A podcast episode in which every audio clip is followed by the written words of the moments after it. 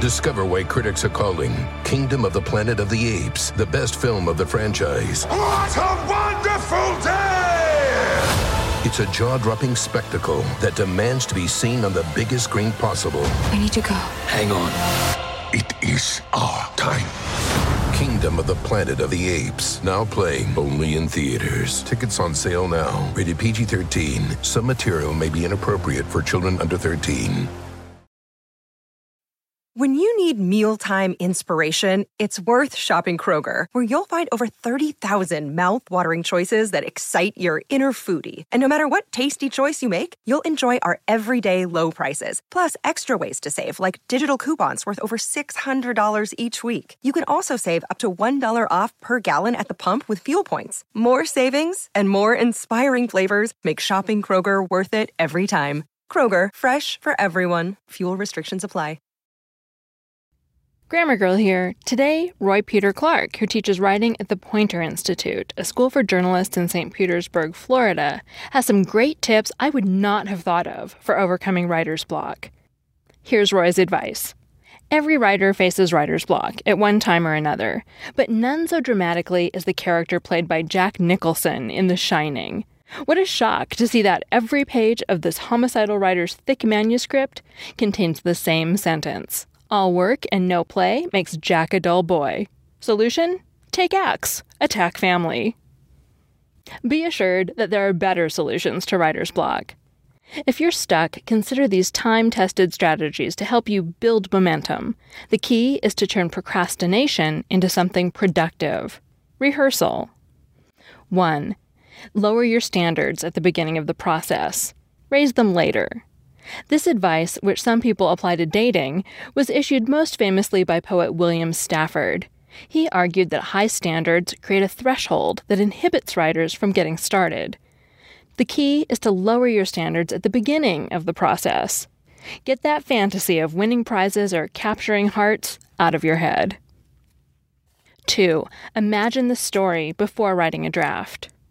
Writing begins long before your hands get moving.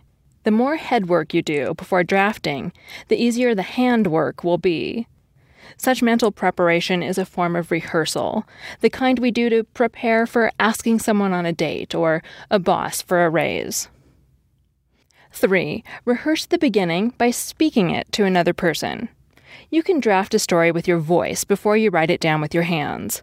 All you need is a friend willing to listen and maybe ask a few questions. Even an attentive dog will do, preferably a Jack Russell Terrier named Rex. Let the story emerge from your mouth to your ears and then to your hands. 4. Don't write the story yet. Write a memo to yourself about the story. When you write to yourself, you lower your standards in a simple and productive way. Once your hands get moving on an informal draft, work begins to flow. The trick is to fool yourself into thinking that your story is something else a memo, a journal entry, a letter, a note to a friend, even a grocery list, anything that blows up the logjam. 5. Write as fast as you can for 10 minutes without stopping. Writers wait too long to start writing.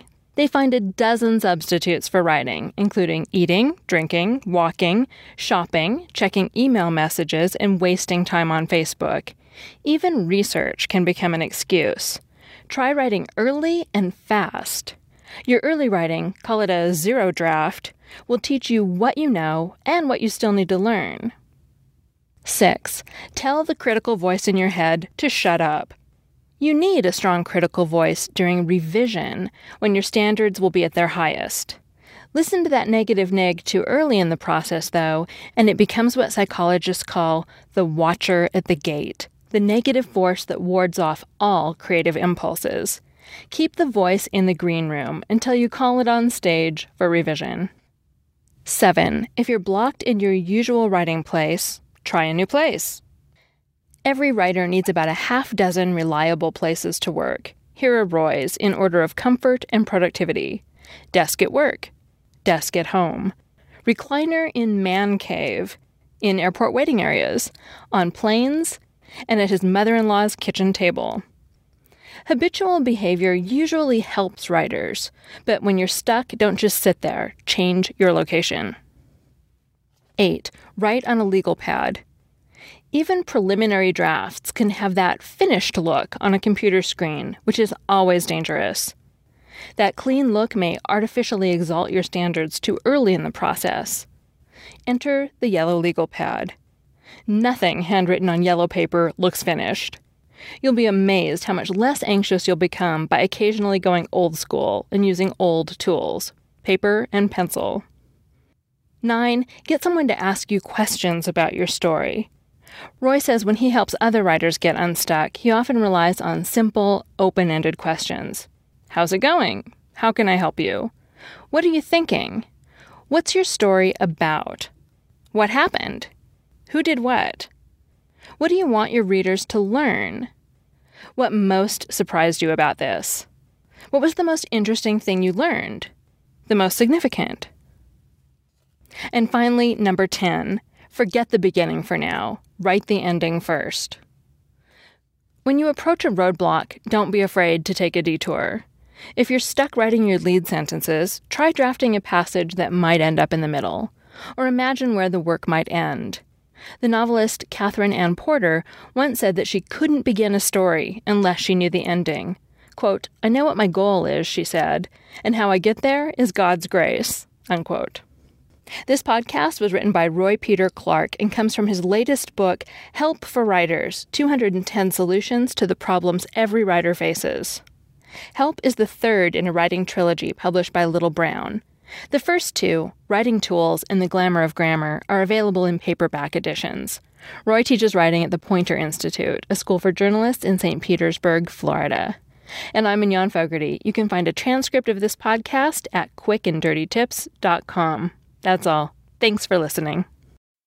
Hey, it's Mignon. If you want to do more to hone your communication skills, then check out Think Fast, Talk Smart, produced by the Stanford Graduate School of Business and hosted by my friend and Stanford lecturer, Matt Abrahams.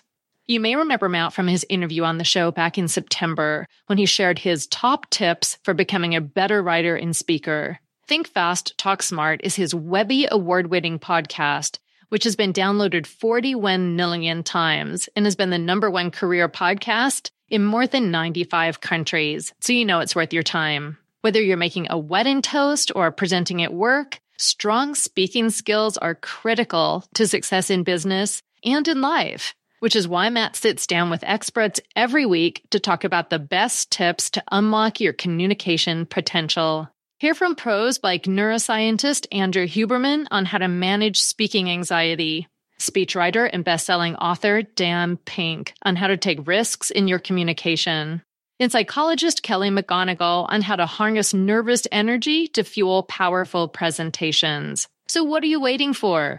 Listen to Think Fast, Talk Smart every Tuesday, wherever you get your podcasts or on YouTube. And tell Matt I said hi.